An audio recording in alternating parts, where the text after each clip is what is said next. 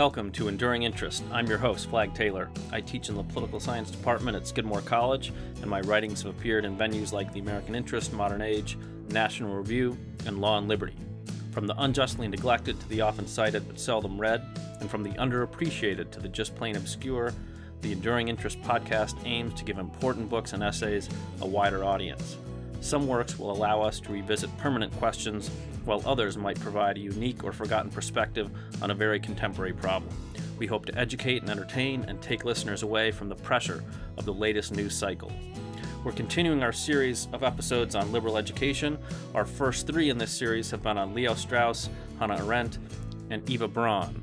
Make sure you go back into our archives and listen to those episodes if you haven't already. There are lots of continuities across these conversations. Today, we take up two essays by the political philosopher Michael Oakeshott, one called A Place of Learning and the other Learning and Teaching. These essays can be found in a volume published by Liberty Fund called The Voice of Liberal Learning.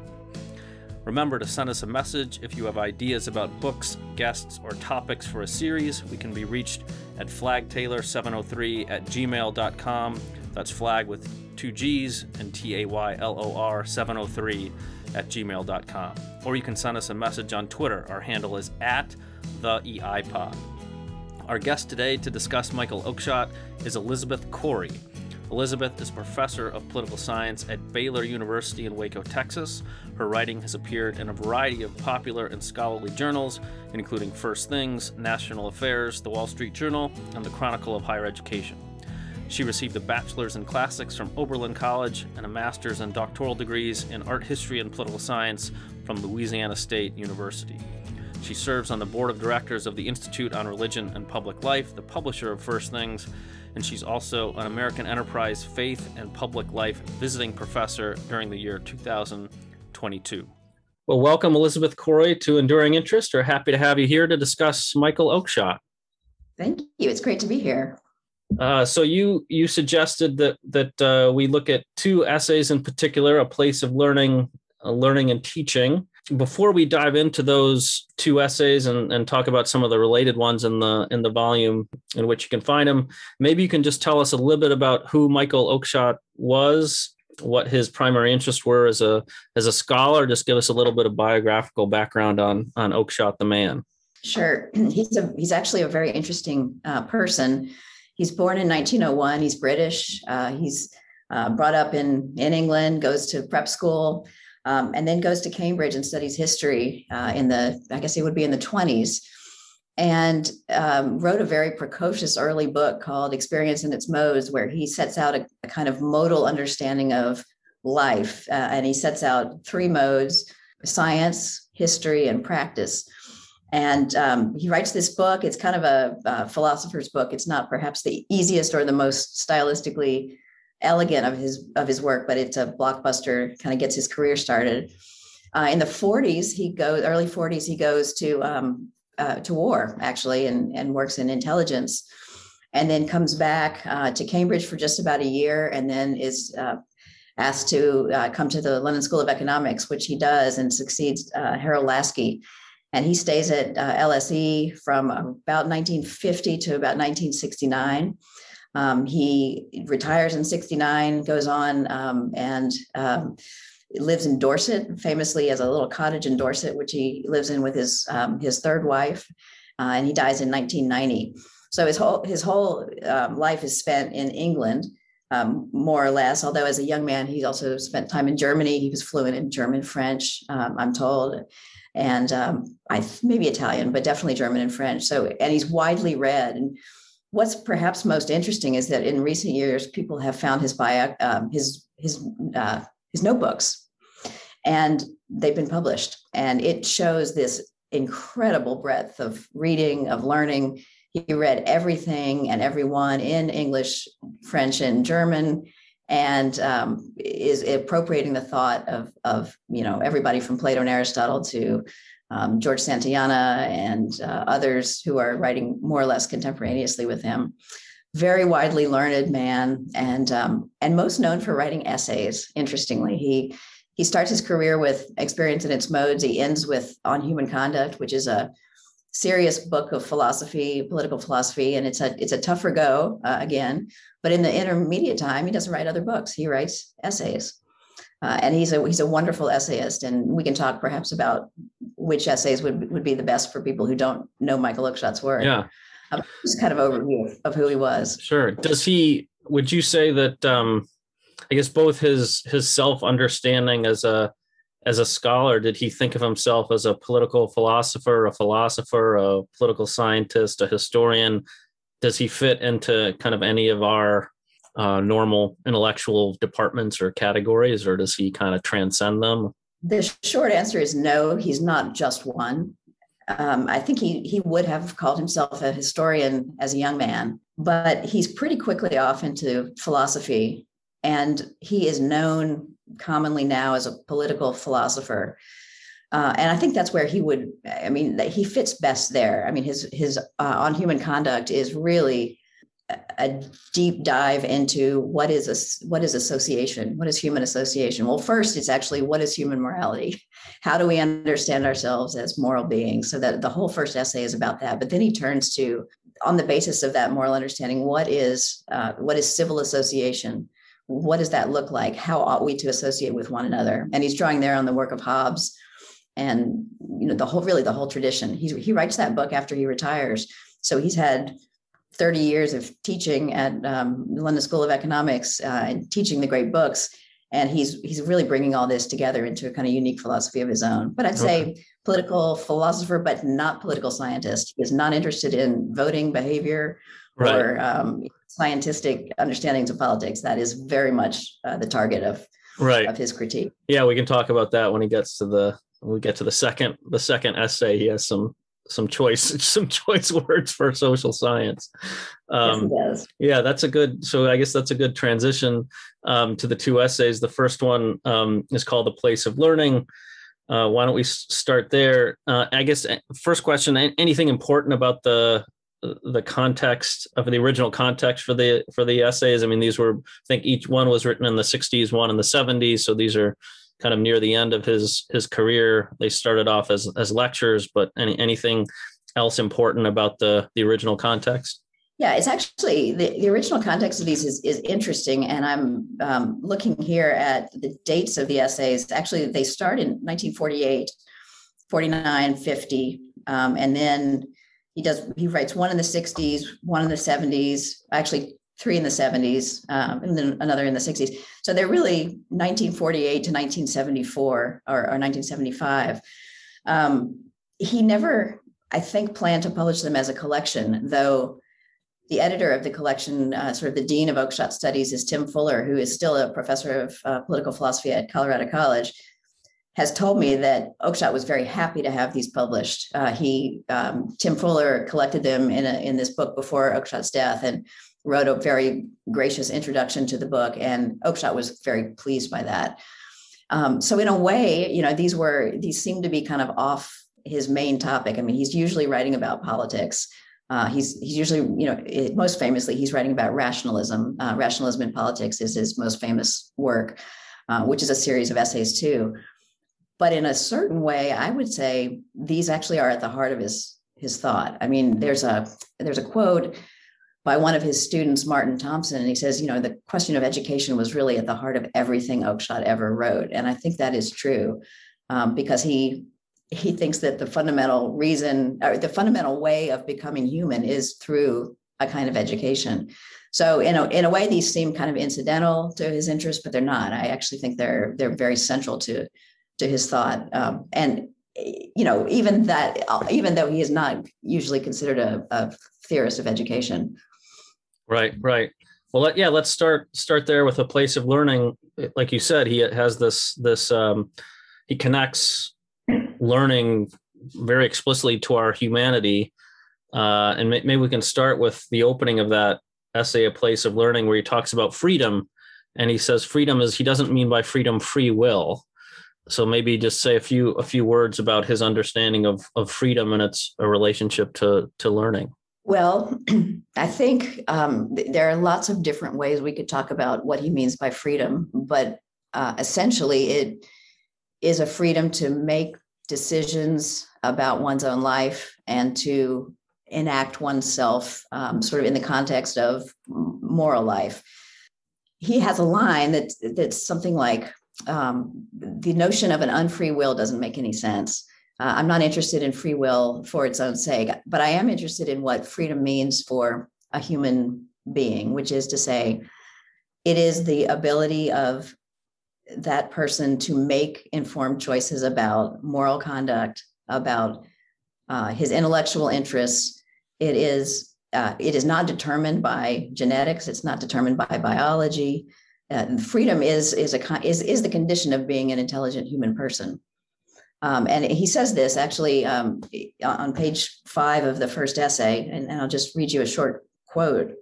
What distinguishes a human being is not merely his having to think, but his thoughts, his beliefs, doubts, understandings, his awareness of his own ignorance, his wants, preferences, choices, sentiments, emotions, purposes, and his expression of them in utterances or actions which have meaning. And the necessary condition of any or all of this is that he must have learned it. So there's a kind of freedom that comes with the process of, of being educated. Uh, and actually, he sees education as a kind of emancipation.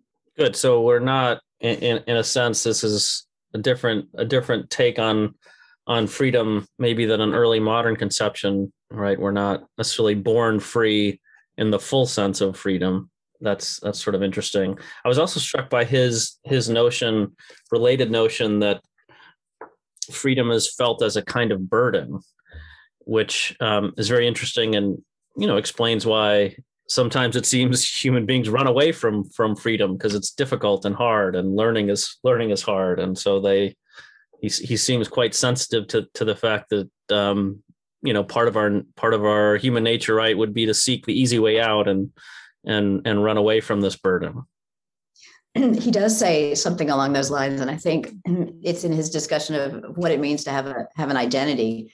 And we, we might talk about this um, in another context with respect to contemporary contemporary identity politics. But what he's saying is you, you can't avoid the problem of identity and learning to become the person you most fully should be by sort of attaching yourself to certain identity characteristics like your sex your your race um, your um, you know any anything that you haven't chosen. He's actually saying that the the cost of freedom is learning to see yourself in a tradition to understand the tradition that has made you who you are and in exploring the intimations of that tradition. I mean, in other words, you, you can't just say you're you're born. Exactly what you said. You can't just say you're you're born human. I mean, you're born free.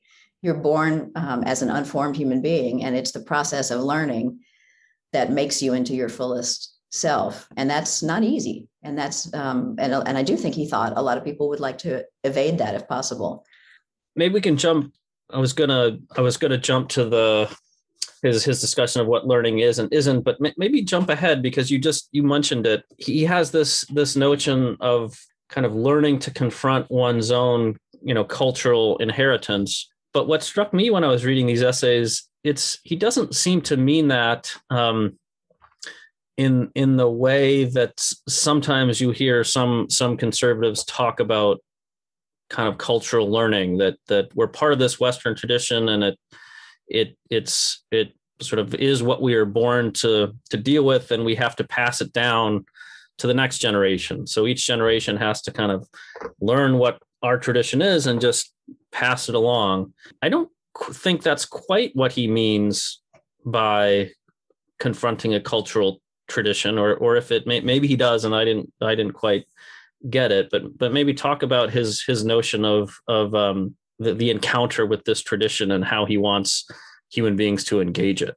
That is a very interesting and good question because, on the one hand, when you read Oakeshott, he does talk a lot about inheritance and heir. He talks about being an heir to a tradition and uh, having and handing that tradition on. So there's a certain sense in which you could read it and say that is a kind of conventional, um, conservative, um, Western um, Western tradition uh, centric way of understanding uh, the, the tradition, um, which is that it is something we have. It's mostly good. Uh, he's not a, a, huge critic of our tradition, uh, and it is our job to hand it down. But all that said, I think that would be a kind of underestimation of what he's up to. I mean, he really sees this tradition as having to be not just handed down, but really appropriated by the heir.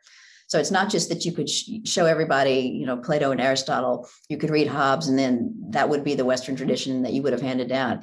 Every single person who reads those books has to come to terms with them himself or herself uh, and make them their their own. He's he's quite insistent about this. It's not just a question of uh, sort of getting a kind of cultural literacy. That's that's not what he's after. He really wants um, the the adventure of learning to say to, to be a person reading and then thinking and then conversing and making this inheritance one's own. It's a it's a that's where it's a kind of responsibility because that's not easily done. Uh, you know you don't you don't just kind of go to college for four years and then you got it. It's it's a kind of lifelong engagement. And it's right. it's burdensome in that sense but he also calls it in many places an adventure which i like um, more than a burden because i think it is yeah, he says adventure, and he also uses the phrase I think conversational encounter, which is kind of a nice, a nice phrase. Yeah, so that's interesting. So, so then maybe let's just go back. What what does he think? What what is learning, and what is it? What isn't learning? I guess, um, in the in the simplest, straightforward way that he talks about it. Yes. Well, um, it is not simply uh, acquiring a bunch of information. I mean, in that sense, it's just what's what I've already said that he's he's not he doesn't think it's it's facts. It's not a um, sort of a comprehensive understanding of of history. Um, I mean, it it may be that, but it is it is somehow moving from the facts to a kind of personal philosophy. I mean, in a certain way, what he's after is that you you take this inheritance and you again as i've said before you make it your own. You understand the the, the books the works the art the music and then uh, it becomes yours in a way. Uh, also what learning is not is um, things like um, drugs. He has these these funny images where he talks about well you know learning is not some kind of state where you're you're made to to think things because of external um, inputs. It's actually uh, it's very much a self self motivated um, long term engagement of of coming to terms with the inheritance that that is yours yeah, he seems he seems particularly concerned to warn people against understanding as uh, uh, of learning as um, inducing a reaction to your external environment. That seems to be one of the dangers um, that he sees people embracing, and also just to, I guess what we would call vocationalism. You know, acquiring habits and abilities to to be able to carry out uh, a certain task. Um, yes, I mean, on that point, you know, the, the, notion of learning as a means to a career is something that he really strongly objects to, and we see this throughout every essay he writes on on liberal learning. That you know, career is all well and good, but that is not at all what he's he's aiming at in liberal learning, um, and in fact, it can corrupt the whole enterprise. And I think he'd be shocked to see us now with respect to um, the, the vocationalism of contemporary universities, and he would say this is what I saw, but it's so much further down the road than it, than it was in the 60s in England. Um, so he, yes, he's he's very much against a kind of vocational telos for for learning, and and also also against um, the notion that learning is all about politics, uh, which we could we could talk about in a minute. But I mean, it's certainly he's he's not somebody who would have appreciated the contemporary social justice uh, emphasis of universities. He would have protested that. Right would that the social justice orientation would that fall under the other wrong path in addition to vocationalism the second one that he mentions he, he calls it socialization and i wasn't quite sure what he meant by socializations would that be i guess a socialization in the sense you're just becoming kind of you, you learn to kind of speak the predominant language around you and behave yes. in the way that is that that's all that that is? Very, very much so. I mean in, in a way that the, the, socialization is his is his critique of um, kind of contemporary uh, activist politics. Because he says you know that you don't go to university to learn how to become an activist or to um, discover your uh, your political identity you you go there to, to discover your human identity. Uh, and socialization is a is pre- teaching you how to become a functionary, and he hated that. He, he, I mean, he's it's interesting because he's very contemplative in certain essays, but then he's very pointed and critical in in others. And so you see both sides of that. It's a it's a kind of appreciative vision of what education can be and then just a skewering of the people he does not like right. Um, there's a particular essay uh, called the universities where he just takes to task um, this this man called moberly and um, just you know he faults him for all these reasons that he misunderstands the, the purpose of education and then the third, so so vocationalism is a wrong path, socialization is a is a wrong path, and then the third one that he mentions, I think he calls it general education, and he attaches uh, what what we would call, I think, critical thinking to that, and he, and he says education isn't abstract aptitudes, which I yes. which I found kind of interesting. Well, he's um, he's he's getting at this very popular in our day notion of um, just sort of interdisciplinary learning. You get a kind of smattering of a lot of stuff, uh, not at a very careful or deep level, but you get a kind of acquaintance with it. In one place, he calls it the sticky mess called culture. Uh, that that's not a that's not a discipline. That's not a, a kind of deep exploration of a field of thought. It is just a kind of surface uh, acquaintance with these things, and he thinks that's um, increasingly, you know, what what people say. Well, I'm going to go to college and I'm going to study. Um, I'm going to get a general kind of liberal arts education, but but you but he would say you're not really learning anything in in any depth, and that's much less worthwhile than than doing something where you would learn uh, in depth, like history, philosophy, art history, um, biology, for that matter uh, he, he's he's very much uh, urging us just to to go deeply into some what he might call mode of experience and learn it, and then um, be able to appreciate where it where it is adequate for human experience and where it's not adequate. Very and good. that has yeah. this notion of conversation. I, I, don't know if we're going to talk about that later, but um, he he he definitely sees education as a kind of conversation among the modes of experience, which is to say between science, history, um, what he calls practice, which is ordinary moral life. And, and that that at, at a university we learn how to navigate these modes and we learn how the different modes speak to one another. Right. Yeah, that was the actually connects to the quotation I was I was just going to point us to next. Um, this is on page 22 of of a place of of learning. Uh, he writes, "Liberal learning is learning to respond to the invitations of the great intellectual adventures in which human beings have come to display their various understandings of the world and of themselves.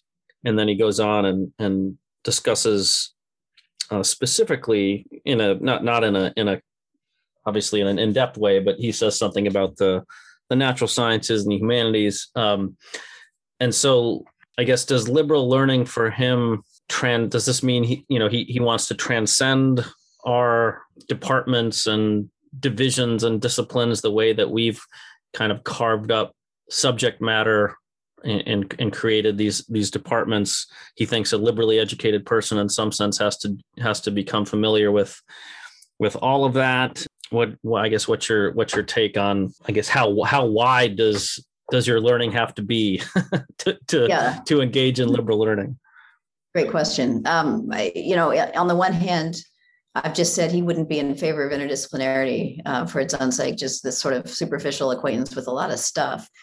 Uh, so, in that sense, I think he would he would be very much in favor of if you're going to to to the university to study history, well, then study history, learn all about it, learn about how history is done, learn the learn the mode of history rather than just the the subject. I when I say mode, it's like what I mean and what he means is just a, a whole way of thought, and and you can approach history um, or science or poetry or practical life, and see that it has certain ways of conceiving the world. We, I mean, maybe we need to get into modality to to really um, make this clear, but I mean. The, the mode of poetry takes into account things like aesthetic delight, uh, appreciation, um, living in the present, uh, enjoyment. Uh, whereas the mode of history is taking into account the past and how do we study the past and what are the what are the ways in which the past comes to us in the present. In the in the mode of science, we're thinking about well, what are molecules and atoms and how do we uh, how do we understand the world as a collection of things that can be empirically studied and verified? uh, so I think he he hopes I I believe that we would all have some acquaintance with all these modes, but because life is short, it's very likely we won't. So you know, some of mm-hmm. us will be scientists, some of us historians, some of us will be poets. Um, but what he does want is for us to see that these different modes of life exist and that they all have something to say to human experience. And I think what he's also objecting to is the notion that everything is about science now. You know, everything can be studied scientifically, and that's that's part of why he hates behaviorism so much. Um, that it, it human beings are not just to be studied through the modes of science; they are actually um, capable of being studied historically and philosophically and poetically.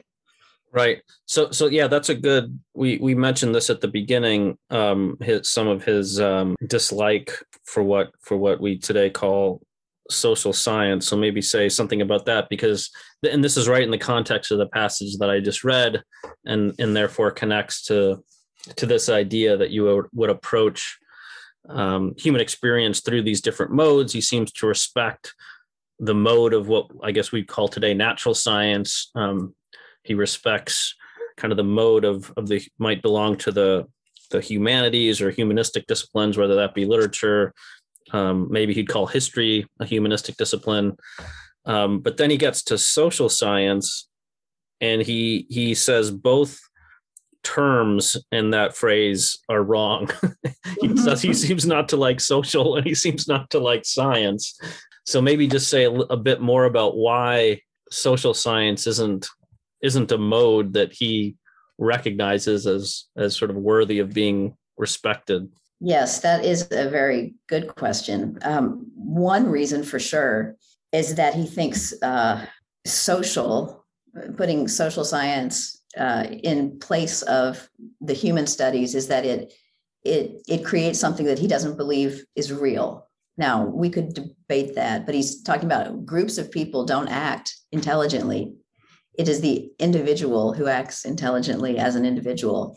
And groups of people are simply many individuals who are brought together uh, to act. But what is most interesting and most important is to is to think about the individual and how the individual acts and how the individual understands himself.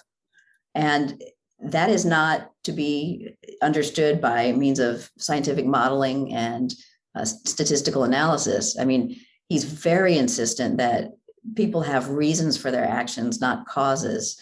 This is something you'll see across his writing reasons, not causes. Well, I, I used to puzzle over that. Well, what does that mean? Are reasons and causes the same? And of course, they're not.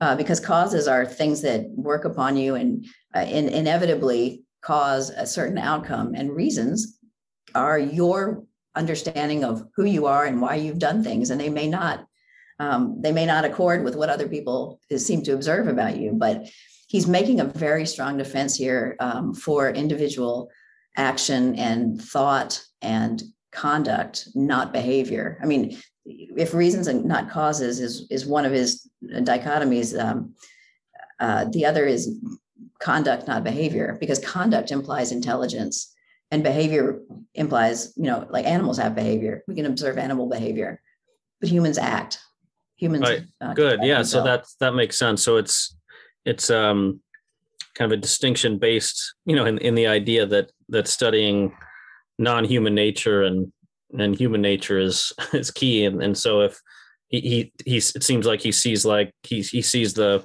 natural sciences almost trying to conquer the the human world in a way that doesn't respect the integrity yes. of the human world. Yeah. Exactly. Um, right. Yeah, that's very good. Uh, one before um, we we finish with this first essay, um, there was this passage that just jumped out at me. I couldn't. I was just astonished at how applicable it was to our own time. So I just wanted to get your reaction to it and maybe asked you if you if you knew if you if you could guess sort of what he was seeing in the world. But so this is on on the top of page 33 uh, and he's talking about the the world that children confront um, in this time. He says the world in which many children now grow up is crowded, not necessarily with occupants and not at all with memorable experiences, but with happenings. It is a ceaseless flow of seductive trivialities which invoke neither reflection nor choice, but instant participation.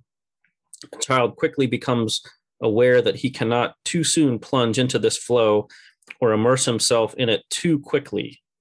To pause is to be swept with the chilling fear of never having lived at all. I read that and I, I just started laughing because I thought he he hadn't he hadn't heard of YouTube and TikTok and and smartphones yet, and he still sees this as a as a problem. So it's just a st- astonishing foresight, I think, on on his part. That passage has always jumped out to me too. Uh, I first read Oakeshott maybe 25 years ago, and there was no real internet. I mean, there was, but nobody was really using it, and um, we didn't have cell phones. None of that existed.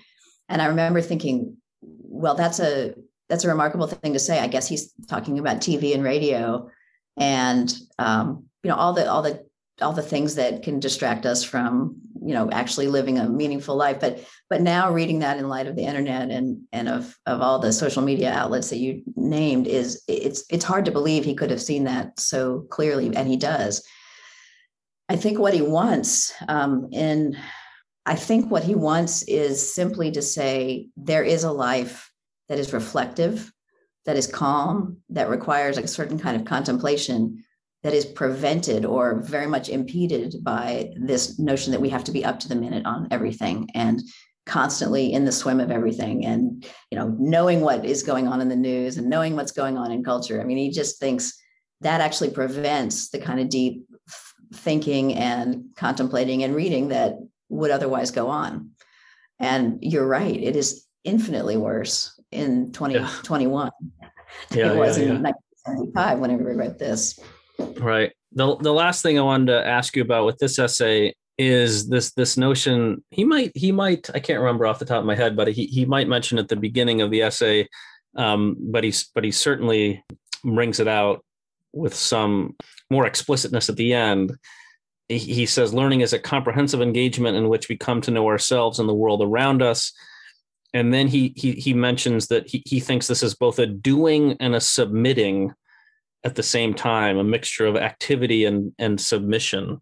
So I thought I would just ask you to to say a word about about that kind of paradoxical mixture. It's both a, a doing and an active, a putting oneself out there, um, but it's also something more passive, a submission to to to something some uh, some kind of external authority. Yeah, I think that the notion of submission there is is maybe twofold one that you submit yourself to a tradition as it comes to you. The other is that you submit yourself to teachers. It is that you could you actually have to have a certain level of trust that teachers know what they're doing that they have something to transmit to you uh, and that it's worth being transmitted that it's it's a kind of there's a good there that is to be had so in that sense you are you are submitting. I mean I, and i think that's directly counter to so much of what we see now in contemporary social justice education where people are saying well i don't care what those old dead white men said. I want to in a way create the world anew. I'm not going to submit to having to read locke and hobbes and plato and aristotle. They have nothing to say to me. And oakeshott would say actually they have made you who you are whether you know it or not. So you have to submit to them. And then but it's not a sort of blind submission as if well everything those guys said was right and we just take it and then pass it on un, unmodified. He he would say then you appropriate it. You make it your own. You do something with it. Uh, you help you you transform it into a kind of personal philosophy. And that's the doing. That's the the, the taking the reading the thinking and then having it impact you as an as an individual yeah so i think that's how how you could think of it as both submission and doing at the same time.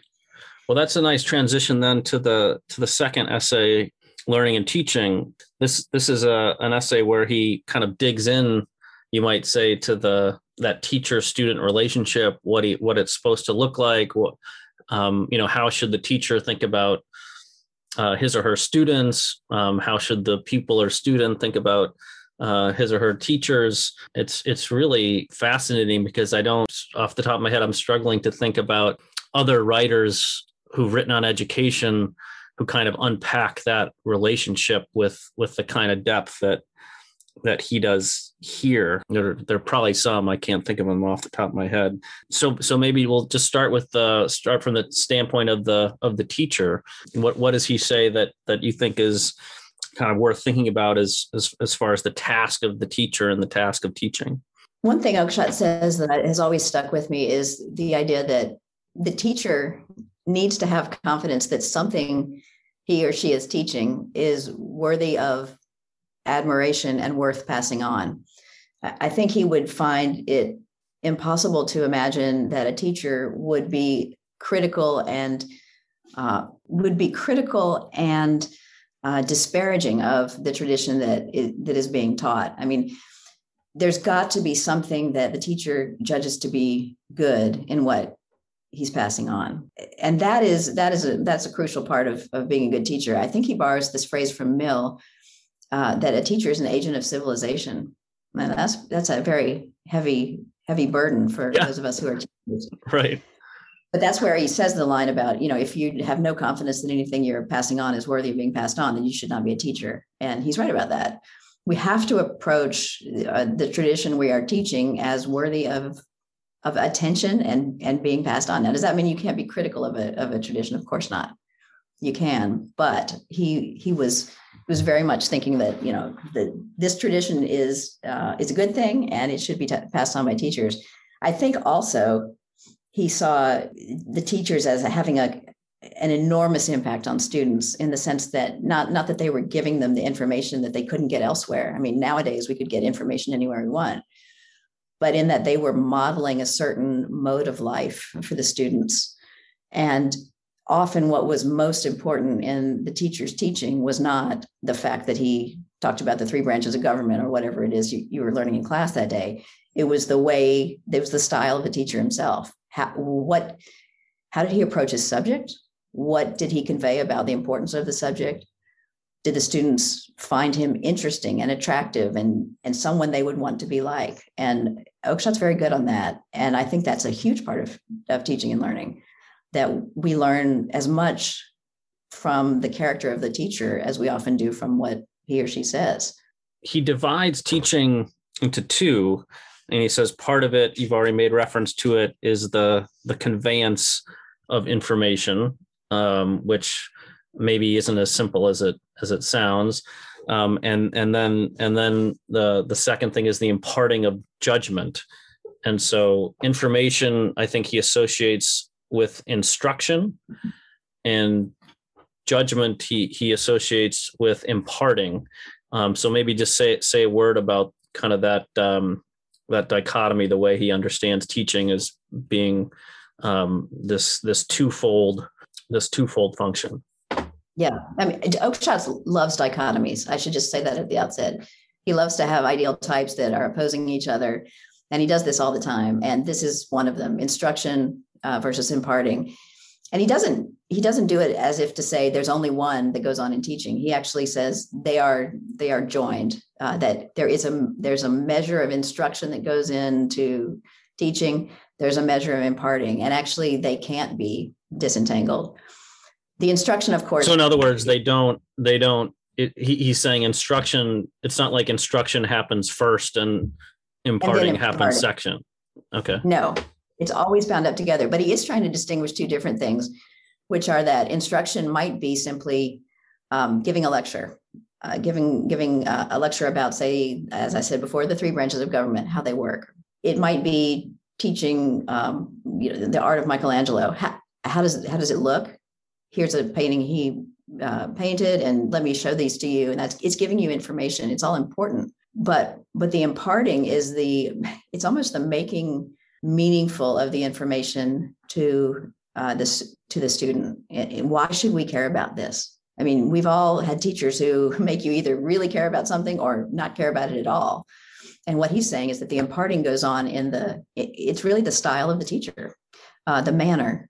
Oakeshott is very big on style and manner and um, sort of mode of activity. Uh, he's very interested in what it is that individuals can contribute to to learning and teaching, and the imparting is what goes on, sort of on in the event of instruction. And and that also can go on in just simply watching. I mean, have you ever had the experience of watching practice scholars talk about a subject?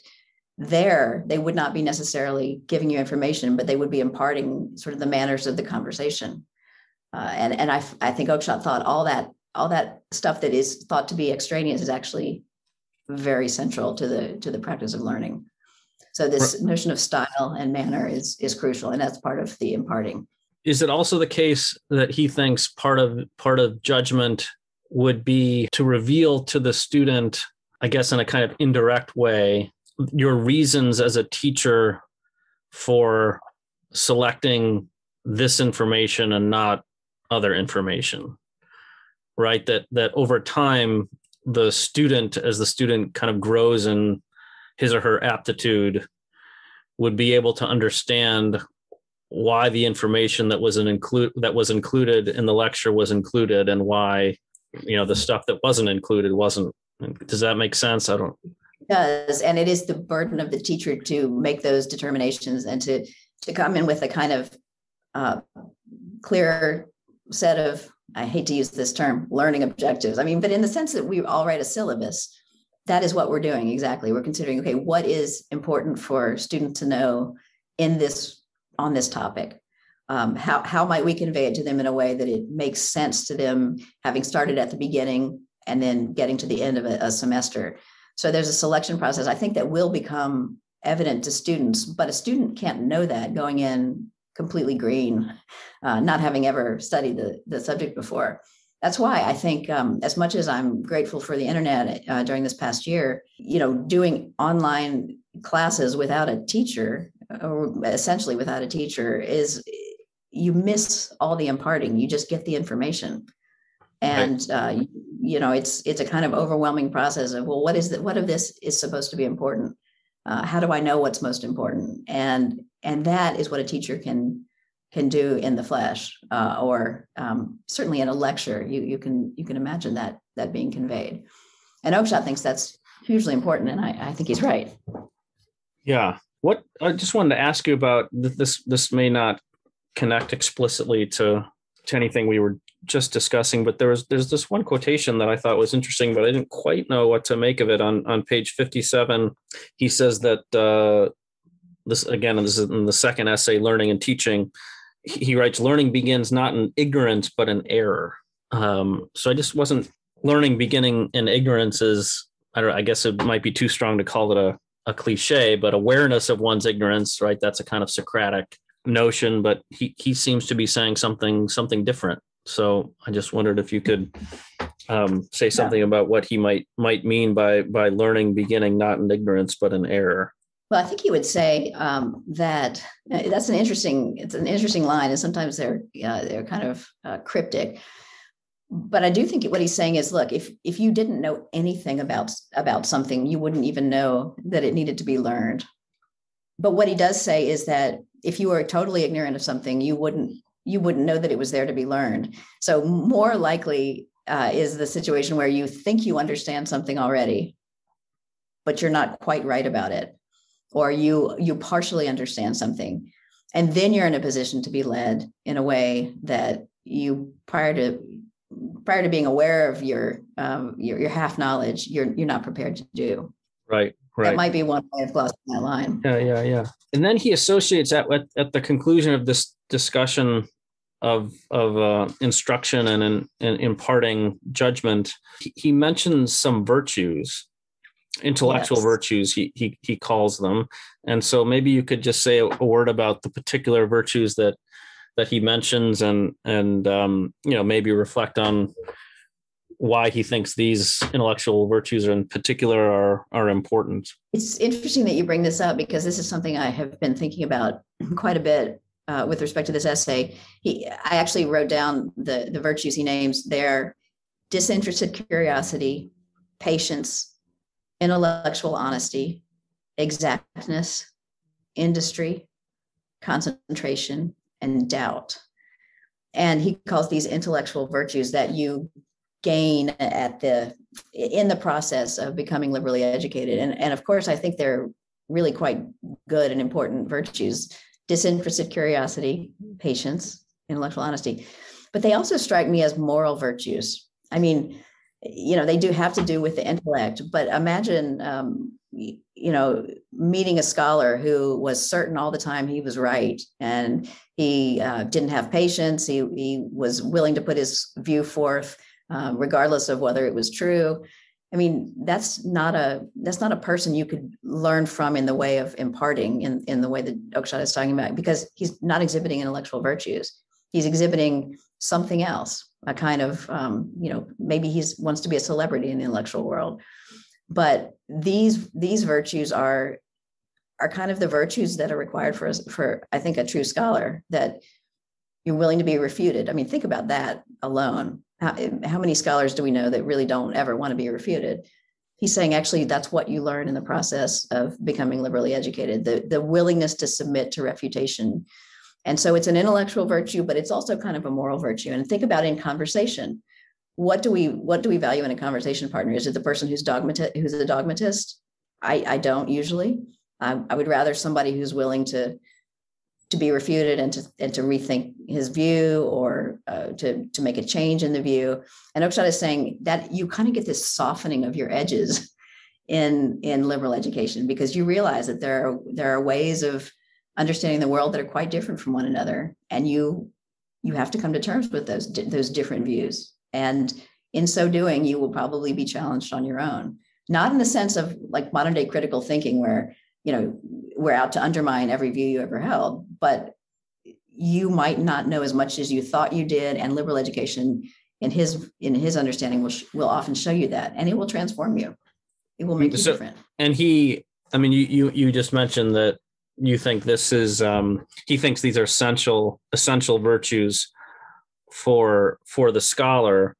Um, do you think it's also true that that he he would hope that these these virtues would in part be inculcated by any student experiencing liberal education and they would be of use in i guess in a non non scholarly context? Absolutely. Imagine our politics if we had people who were patient, intellectually honest, um, were were disinterested. In other words, weren't constantly putting their own interests um, first. I mean, we might be able to get to a, a, more civilized understanding of of our common life instead of constant fighting, constant war. Let me win. Uh, the way contemporary politics seems to often go. He's saying, look, put yourself not in not in don't doubt yourself but but just put yourself aside for the moment. I mean the world is much bigger than you. And to the degree you can enact these virtues i think uh, he thought it, it would have potentially good um, societal effects. Right. He and he mentions after the at the conclusion of this discussion of these um, virtues both moral and intellectual i think you've made a good case that they're not they're not purely uh, intellectual even in an Aristotelian sense, I think you could say they're they're moral. He he says he he recognized um, he recognized the circumstances uh, that that required these virtues by his own experience with a sergeant gymnastics instructor, who he says lived long before the days of physical education and for whom gymnastics was an intellectual art. I owed it to him not on account of anything he ever said, but because he was a man of patience, accuracy, economy, elegance, and style. That that was kind of an interesting way to conclude conclude this.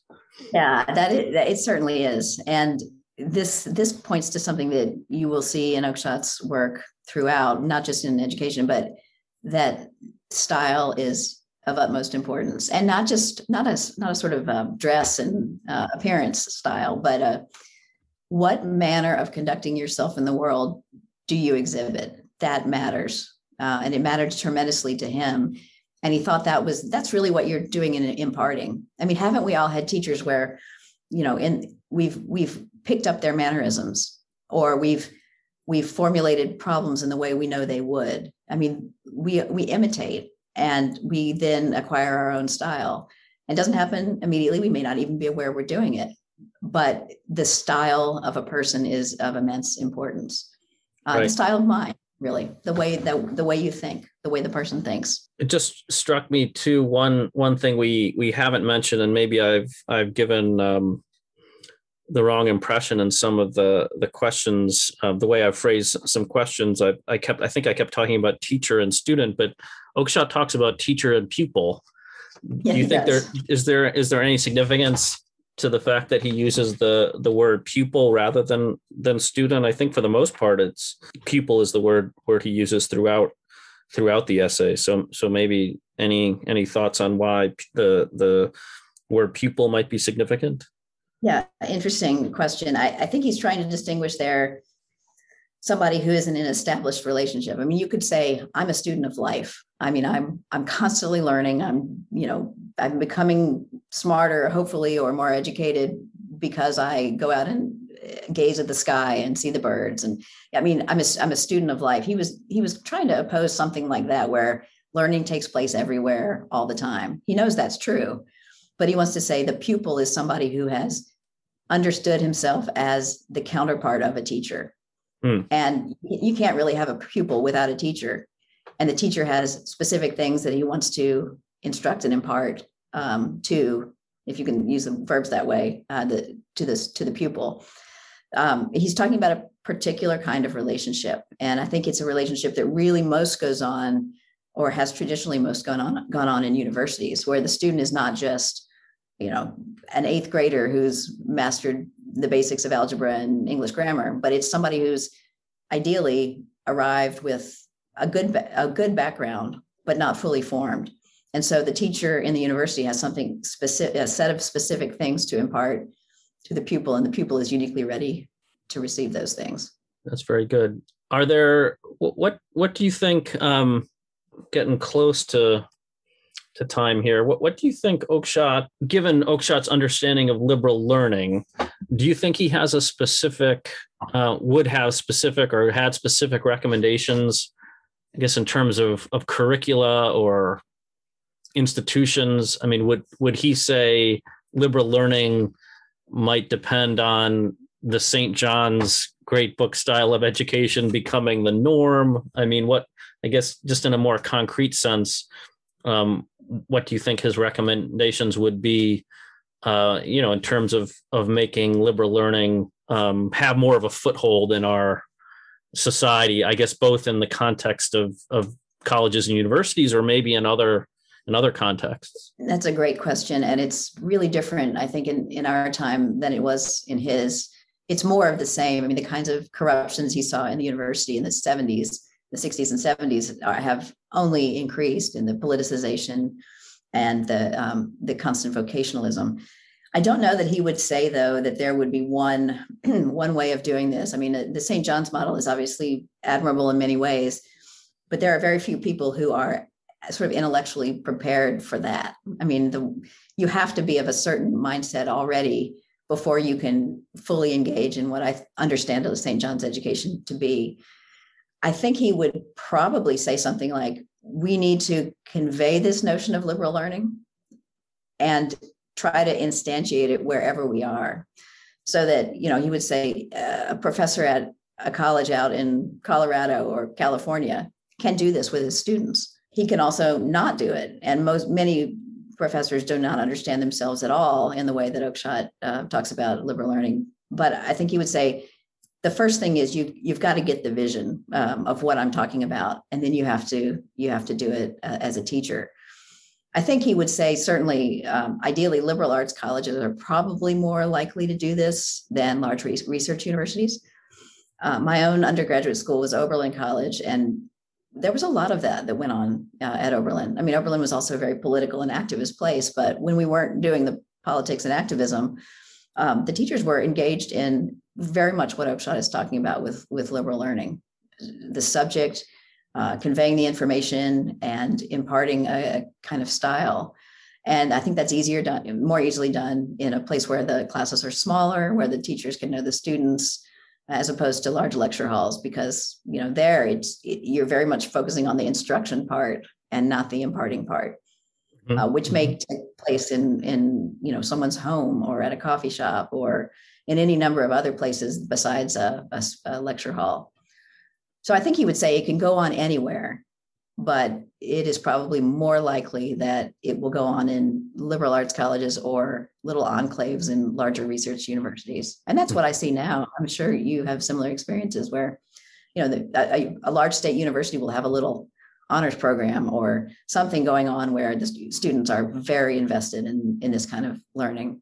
Mm-hmm. But the mm-hmm. university as a whole may not be. And did he? Um, I mean, was he able to to engage in this in this sort of learning at LSE? I don't. I know nothing about how the that school was organized. If it was more like a large research university or or um, just how he was able to interact with his students. I'd just be curious to know what what uh, what his sort of uh, what, what kind of teaching he was engaged in you know i don't i don't know a lot of specifics there but i do know um, that he had an enormous impact on many, many students who went through his classes. I don't know if he met them outside of school as well. He probably did. I that's my guess. Right. Uh, but he um, he he was a de- he was a devoted teacher and he was a much loved teacher. So obviously he did um, he did do this in some way there. Mm-hmm, mm-hmm. Um, how about some recommendations uh, for further readings from from Oakeshott? So the I should have said at the beginning the the two essays that that we've been discussing are from a volume called The Voice of Liberal Learning. Um, I think looks like it was first published by uh, Yale and then reprinted in 2001 by Liberty Fund. And so um, you can find these two essays in that volume plus four other ones. Um, but but just beyond this book, um, if someone wanted to dive into Oakeshott maybe for the first time, what what essays, what books might you recommend? It sounds like uh, experience in its modes, maybe not, would be the first place. No, no, no I, I, wouldn't. I wouldn't start with experience in its modes or on human conduct. If if you just want to get a sense of who Oakeshott was and the way he wrote and thought, there's a wonderful short essay that First Things published back in 1995, and it's called Work and Play. And you can just go to the First Things website and type in Work and Play, and it's it, it, touches on all these themes, but that's a that's a wonderful place to start. He distinguishes uh, the world of wants um, and needs from the world of um, of uh, basically it's a kind of Pieperian uh, Joseph Pieper's leisure the basis of culture kind of argument that hmm. the really valuable things are play, um, not not work. So work and play is a great short introduction. If you like it, there's a wonderful introduction to Oakeshott written by um, Paul Franco, who is probably, uh, he is certainly among the very best Oakeshott scholars. He has a long book called Michael Oakeshott's Political Philosophy, I think it's called, but this is a shorter one. It's called um, Michael Oakeshott An Introduction. But if you want to read Oakeshott's own essays, which I highly recommend, there's always Rationalism in Politics. That's his most famous uh, collection of essays. In that volume, I would point you to The Tower of Babel, the voice of poetry and the conversation of mankind, and also, of course, rationalism in politics. And then um, there's another uh, book of his essays called Religion, Politics, and the Moral Life, um, also published by Yale um, and edited by Tim Fuller. And, and, there's a short essay in there called The Claims of Politics that is just fantastic. Um, which is a it's almost a kind of disparagement of politics, which in our day is much needed. Why do you so say that? Claims of politics. well, the, the notion he takes up the notion that the only important thing to do with your life is to be involved in politics he mm. says that's ridiculous there are many many other things that are as or more important than politics and some of them consist in scholarship in poetry in art in music in all the things that are uniquely human uh, and and worth doing in their own right and politics facilitates that or it should facilitate those things but it cannot be the aim of life uh, mm-hmm. to to politics. So he, a really great one. Yeah, so that's a great, great, uh, some great suggestions. How about just? I mean, I, th- I think most people who who would have heard of of Oakeshott will have heard him be referenced right as a as a kind of conservative political philosopher or conservative thinker. Some of his essays, Oakeshott's essays, I mean, touch explicitly on kind of conservatism and, and what it is. Maybe a final question is: What kind of is is Oakeshott's conservatism um, particularly distinctive, right? I guess you'd, you'd have certain kinds of American conservatism. You could have Burkean conservatism, right? There's all sorts of varieties of conservatism that uh, conservative themselves love to kind of argue about and and and think about these these different currents within within the conservative disposition. So maybe just say a couple things about Oakeshott's conservatism, what it is, and how it might be different from some of these other strands that that are often spoken about? Yes, great question. And the short answer is I think Oakeshott is um, entirely uh, unclassifiable. He it, it's interesting because he did read Burke, and he's very Burkean in some ways, especially when he talks about tradition. Uh, and in his later work, he talks about practices as, as a kind of um, as a substitute for the word tradition. But he is note note the way he talks about conservatism. It's not it's not the conservative view. It's the conservative disposition. What does that mean?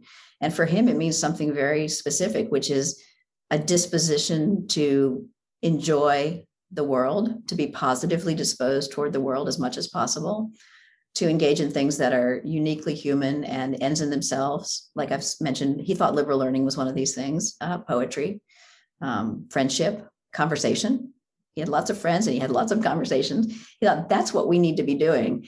And we need to have structures where we can conserve those activities. And uh, that is, in a sense, um, part of his conservatism that is most important. The other part, though, I would say is he's he's he's a great defender of individuality against collectivism and that comes out in his in his later work especially in on human conduct he said you know the danger of politics now is that it tends to absorb everything into these great grand projects which he calls enterprise association where you know the government is there to direct us and to tell us what we ought to be doing and we need to get on board with that and he said no there's another way of conceiving politics which is civil association where we have some rules of the game, but we are left free to pursue our own uh, self chosen purposes.